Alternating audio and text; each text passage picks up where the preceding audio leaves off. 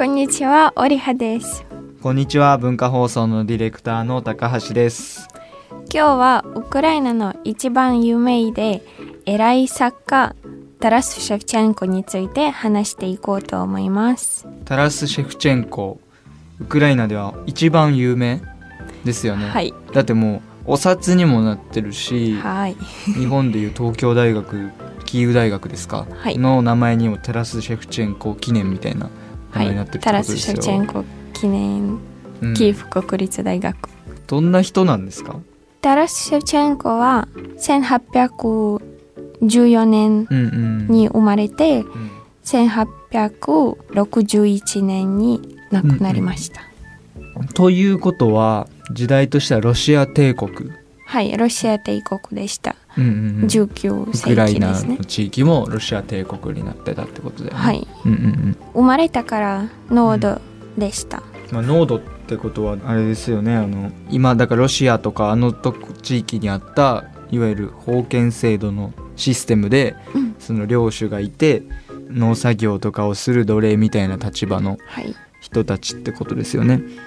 えウクライナ民族っていうその時代は濃度の人が非常に多かったのかねまあ、非常にといえば、ほとんど。あとんどの人あそれはロシア帝国の中でその皇帝とかサーリとかがうんロシア人で固められててロシア人の国だったからってことかな、はい。違うでもロシア人の中にも、うん、濃度はいたけどいいました。まあでも支配された国みたいな扱いにはなってたのかな、ウクライナ民族ははい。なんでこれじゃあたらシェフチェンコは濃度に生まれたのに最終的にこんな偉くなれたんですか？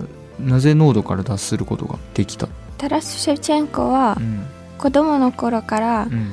画家の才能があったし、頭が良くて、兄弟姉妹7人の中でうん。1人だけ学校に通っていました。すごかったってことやね。じゃあなんか、はいなんかみんな農農作業ばっかりしてる中で、うん。あこいつは頭いいぞってなって。はい、読むと書くことを習いました。うんうんうん。まあ、もちろん濃度うん。の人に、うん。あの珍しい でしたね。うんうん。そうですね。読み書きができるってね、はいはいはい。うんそして、うん。両親が早く亡くなり、うんうん。タラス・シェフチェンコは12歳から主人に仕えました。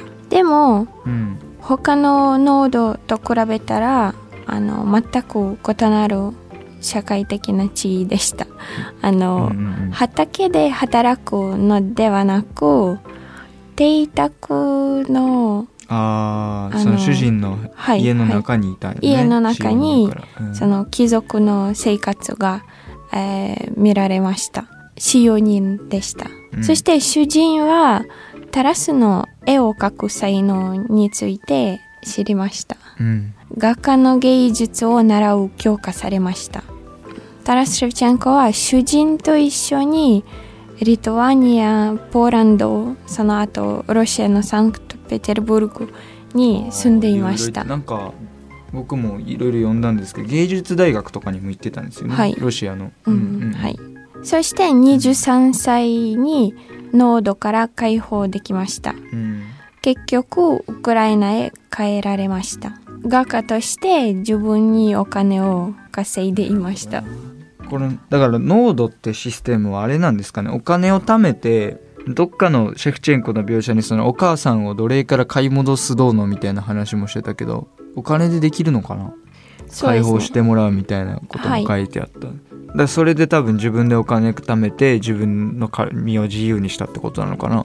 でも自分で、うん。あのほとんどありえない。まあまあほとんどありえないよね。それはそう。濃度ですから、うん。でも才能があったからお金がってことだね。タラス・シェフチェンコは、とても社交的うん、で、うん、いろいろな友達ができて友達がパトロンみたいな人もできたってこことね、画家だしね、と、うんってことはあれか詩としてすげえ有名やけど画家としてもウクライナにはいっぱい作品が残ってる？有名な人、はい。うんうん例えば、うん。カテリーナという有名な絵です、でもやっぱり詩が一番有名。っはい。てことですね、彼の作品の中で。こういう人生歩んできてじゃあどういう詩を書いた人なんですか？シェフチェンコの詩はうん。いろいろなテーマでしたけど、まあ、愛についてもうん。あもういろんなことウクライナについてにもうん最初のうん「コブザール」という詩集うんうんうん。にはあの なんかまだ革命の工房 はなかったけど革命の工房？革命の工房って詩の中にみんなで国を変えようみたいなことをずっと書いてたってことか、はい。仲間を集めてたってこと？はい。ああそんなことをしてたんや。はあはあはい。でもまだ最初の詩集にはそんな、そんな詩は、えーなかったけど、うんうん。社会的な不正義に対するうんうん。抗議と自由な生活への望みが含まれていましたそうね関わり自身もだから濃度から始まってるからね。その後作品を通じてうん。ロシア政府を批判し始めました、そうねそうね。僕、はい。シェフチェンコ詩集を読んだんですけど岩波書店から出てる、うんもう平然と公然とというかもうその話だもんね全部。うんうんうん。はい。あの手この手でバカにしたり、うん、濃度から解放して10年が経って、シェフチェンコのポエトリはうん、ロシア帝国で検閲で禁止となりました。そりゃそうだろうね。うん。こんなのいいわけがないもんね、う んまあウクライナ人にとっていいいですね。ロシア帝国でいいわけないじゃんこんなの、はいはいはい。うん。ですからあのいろいろな図書館とか、うん。えー本屋からあの、うん。さらに国民個人からもああもう奪われたんだ、シェフチェンコのうん、本が、えー撤去されました。うんうんうん。本人はでも逮捕されたりしてる？はい。作品でロシア政府を批判しうん。放棄を呼びかけたということにより、ロシア帝国をえーはい、逮捕されました。そしてそれから逮捕されたから、うん、10年以上に、えー追放されました。追放っていうのはどどこに？カザフスタン。とかに、はい。変な砂漠みたいなとこに行かされたのかな、うんうんはい、追放で済むんだね。普通殺すよね。うん、そう。なんか特別ななんかやっぱ力があったからはい、殺せなかったのかな？はい。なんで死ぬことになるんですか？病気とか？えーはい。その追放でとてもなんか健康を失ってなんか病気まあいろいろな病気に苦しみました、うんうんうん。ってことは最後まででも詩は書けてたんだね、はい。詩を書くこともうん、絵を描くことも、えー禁じられましたけど、うん。これを気にせずうん。作品を書き続けました、ちなみに、うん。あのシェフチェンコのポエトリはうんその時のウクライナ人の中で、あの非常に人気がありました。うん。ある時ジェネーブ、ん。あのスイスの町ですね、えージェネーブでウクライナの著名人がシェフチェンコのコブザール詩集のポケット版を出版しました。本の大きさはうん。9×5 センチでした。うん。タバコの箱に入れてウクライナに密輸されました。こんぐらいってことタバコの箱、はいは iPhone より小さいサイズになったってことだよねあの独立記念日のさ僕らの前のエピソードでさ森葉ちゃんのお父さんがさインタビューの最後でなんか心の中の独立は奪われないとか言ってたけど、うん。それだよなシェフチェンコのやってたことも多分、はい。その彼の考えてることとか絵の才能とか詩の言葉とかって禁止しようが何しようがなくすことできないもんね、はい。ずっと残るんだもんね俺ら。そうです。日本の島国でこうやって話してるぐらいだから今。あシェフチェンコはウクライナ国民の自由のため奮闘うん。うんのあの大事なシンボルだと思います、なるほどな。もうこうやってずっと人気やったから多分ソ連の時とかもむちゃくちゃみんなこっそり読んだりしてたってことなのかな、そうです。じゃあそんなシェフチェンコの本なんですけど読んだんですよね僕も お疲れ様です。はい岩波文庫さんから出てるあのシェフチェンコ詩集っていう文庫本がありましてその中で今日は「夢」過去喜劇っていう詩と「内道か」っていう2つの詩をちょっと話していこうかなっていうそのシェフチェンコの詩の魅力がねはい。伝わればなっていう。簡単な読み物ではないです簡ね。単ではなかったですね。日本語訳で読んだんですけど訳しきれない言葉がいっぱいあるんですね。内道かとかもそうですけど2つ目に紹介する詩のなんか家政婦とかそういう意味なんですけどそのまま書いてあるからいちいちその客中に行かないといけないんですよね、うん。説明に、であとなんかなんかのメタファーなんだろうなっていう話がうん。ずーっと続くんですよね。だからこの「夢」かっこ喜劇って書いてあるのがもうメタファーっぽいっていうか この時点でね「かっこ喜劇」って書いてある。はい、うん。それはシェフチェンコが 指定したジャンルです。あ喜劇だよって。喜劇だよ。はい。いや何も面白くはないんだよ。その喜劇という意味で。そうです。はい。カメディじゃなくて、うん。カメディじゃななんくて、かちょっと皮肉の。皮肉皮肉のあ喜劇。うんはい、皮肉とかグロテスクがいっぱいですね。うんうん。夢。だからこれあの夢喜劇の最初の方にシェフチェンコが酔っ払って見る夢なんだよね、うん。ですげえいい夢を見たんだって書いてあって、うん。なんかどんな人でもこれの夢を見れるならお金も払うだろうし酒飲まない人も酒を飲むだろうみたいなことが書いてあって、で読んでみたらそんないいものじゃない。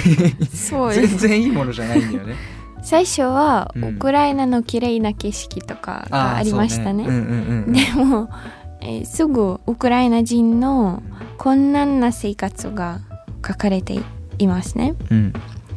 その後彼は夢ですから、うん。すぐ移動することができますね。すぐシベリアに移動して、うん重労働に苦しむ人について語ります。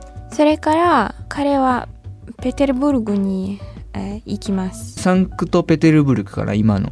はい今のサンクトペテルブル当時ロシア帝国の首都だったってことなのかな？クそうです、うん。はい。あそこには、うん。あまりにも贅沢なロシア皇帝の生活について話します。うん。なんか道徳的うなん。美徳のないロシア皇帝を非難します、なるほど。もうだって 見た目からバカにしてたもんね。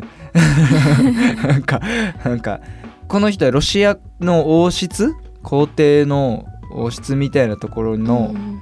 お抱えの詩人から最初に情報を聞いてたんだっけな、うん。それで見てみたら全然違うじゃねえかみたいなことが書いてあった詩の中で、この作品の中で、うんシェフチェンコはロシア帝国を濃度化された民族のための刑務所と呼んでいます。なんか自由もないしね。あのウクライナ人をはじめとしてうん。いろいろな民族がうん。自由うんうんもないし、ウクライナ民族だけじゃないもんな当たり前だけど、はいはいそれこそカザフスタン人とかもねそそうなってたんだろうね。周りのうんうんうんうん。国ですね。うんこれを非難しています。難うん、でもなんかこれは若干なんか非難しているということがすごい分かりやすかったよね、うんこの詩はロシア帝国が舞台だからねそうですね。ロシアの政治の不道徳の非難とか国民の自己認識へ呼びかけていますね。すごいなんかロシアこんなやべえことやってますせっていう紹介の仕方というよりタイトルに喜劇ってあるみたいになんか多分さっきのお抱えの詩人が外に出してたことみたいなうんギャップの話なんだけど外にはこんななんか金ピカでロシア帝国万歳みたいなこと言ってるけど、うん。中見てみたらこんなしょうもないやつらだったんだぜみたいなはい。書いてあるんだよね。そうね。そうそれの意味での多分喜劇なんだと思いますよ皇帝の嫁さん後期うん。干からびたキノコって書いてあるね。干からびたキノコのように痩せこけてみたいな。ほんまにほんまにあの手この手でバカにしているんですこの詩は。なんだろう。でもなんかこの詩全体に対してもそうだけどなんか僕の感覚で言うとウクライナを取り戻そうっていう気持ちも多分あるだろうけどはい。ちょっともう俺が思ってるウクライナっていないのかっていう悲しさもあるよね多分この人。はい。ん、ウクライナのことをこう失った母とかそう例えてて、そうですね、うん。あのシェフチェンコうのん、おじいさんがコサックでした、あはあはああそっかそうですからそうん。あの子供の時に、うん。おじいさんからいろんなそのコサックの話を聞いていました、コサックの時うん。ウクライナはうんある程度独立を持っていましたね、うんうんでもその独立を失ってしまいましたね、うんうんうん。その前のウクライナ恋しくてうんうんうん。悲し,、なんか悲しい気持ちも、えー込めていますね。そうだね。なんかどっちかというとなんか彼の中ではそのロシア人たちの対するその怒りっていうのは前面に出てるけどもう一個なんかなんでこんなやすやすとウクライナを明け渡してしまったんだよみたいなウクライナ人に対するちょっとしたなんか怒りじゃないけど失望に近いようなうん。感情も書いてあるよね。なんかはいその感情もこの夢過去喜劇の中ではめっちゃ他の詩に比べたらストレートに表現してる気がする、だからこの詩出して逮捕されたんでしょ そうですはい。うん喜劇ですから。なんかいろいろなコントラスト、うんうんえうん。ーあの対象がありますね。だね。喜劇ってそうだもあんね。のうん。例えばそのシベリアの重労働、うんとうんうん。ペテルブルグの皇帝の生活とか、うん。うん。非常になんかコントラストがあるんじゃないですか。そういうところが確かに喜劇っちゃ喜劇か。なんかこっちでは頑張って貧乏の中働いてるのに、こっちでは豪華なことやっててみたいな。はいはいはい。グロテスコ同じ国だぜ母みたいな。な。んか一番喜劇やなって思ったのがさどこのシーンやったかな？なんか王様が自分より下の人に殴って、その人がまた自分より下の役人分殴って、はいはいその人がまた街に出てってみたいな。でそう。街の人をいじめてその教会のなんか街そのいじめがうん。抵抗から始まりますね、そういう意味うんうんうん。ですねみたいな。なんかそうそうそこもなんか喜劇っぽいって思ったのね、次は「内道か」っていう詩を読みましたけども。内道かっていうのはまず、はい。内マチカというのはうん、家政婦ですね、うんうんうんあのこの作品の主なアイデアは全く違いますね、ウクライナ人の家族についてですね。母と子とかそういうことだよね。なんかなんかすごいこれは物語みたいな感覚で読みやすかったよね、この詩の話で確か最初この内道かにの後に家政婦になる人が子供を抱いてるんはいだったっけ？でお父さんはいない。えーはい。いないっていうかどこにいるかそわからなのナイムチカは一人だけいですよで、ねで最初の子供は子供事前にあの、いい家族を探してあの子供のない家族を探して、あーはいはいはいはい。そのうちの前に子供なんて言ったらいいんだろうね。預けたって子供預けたみたいなことなのかな、ほんでこの人は家政婦になって自分の子供を預けたおじいさんおばあさんのところに入ってはい。でそれですごく愛を注ぐんだよね、はい。でもそれは秘密で、うんうんうんその詩を読む時、うん。ずっとうんその子供はナイムチカの子供とよくわかりますけど、うんうん認める？そのうん認めでもやっぱり家政婦じゃないレベルで愛情を注いでいるからってことだよね。そうです、んはい、うんじゃあナイムチカのうんうん主なアイディアはうん。母親はうん。人生で最も大事な人の一人。うんということですね、うん。そしていろいろな問題にも面していますね、その時の女性と社会。あ の、はいその時の社会のうん。女性の立場とか、うん世代関係例えばどうやって子供が年寄りの人を尊重しているとか。あーはいはうん。あの家政婦ですけど、うんうん。こその子供がよく尊重してくれます。女性が社会的に保護されていないと感じていたまあ、シェフチェンコのその時の現代もなんか非難するかもしれませんね。ああはいはいはいはい。あの時やっぱり、うん。あの女性の社会で女性の立場はうん。苦しかった。うんと思います。そしてその時に貧乏な人が多くてうんうん。生きづらいああでしまあたね。そもそもこの物語のスタートで主人公の女性と子供の二人きりじゃもう絶対生きていけないってことなんだろうね、はい多分ね、はい。だからそういう家に預けて自分は家政婦になるっていう、うん。でもね、うん。あの親切な人がうん、いる。あこのだからこの話で言うと子供預かってくれたおじいさんおばあさんは親切ね。切だったよね。はい。あの最初に家政婦に入るって言った時ももうお金いらないからって言ったけどねそのおじいさんはさ、お金は払うからって言ってたもんね、うんうん。だからそうシェフチェンコはだからそこでなんかこの人おじいさんおばあさんを親切な人として描きたかったんだなっていうのが分かった。なんかそういう多分搾取みたいなのをしないって人とで最初で描いたから。はい。なんて言ったらいいんだろう。この2つの詩だけじゃなくてもねこのシェフチェンコの詩って言葉の一つ一つが日本語訳しても強いねやっぱり。そうです。うね。ん、まあウクライナ語にもうん。読むとき、なんかすごいパンチ力があるとはいいうかはいはいはい、うん。そうです。力がある言葉、全く、うん、なんという簡単ではないそう。ねだからそうそう詩だから一個一個短いしうんスラスラ読めるかと思いきや一個一個のパンチ力がすごいからなかなか前には進まないんだよね。そうそうそう。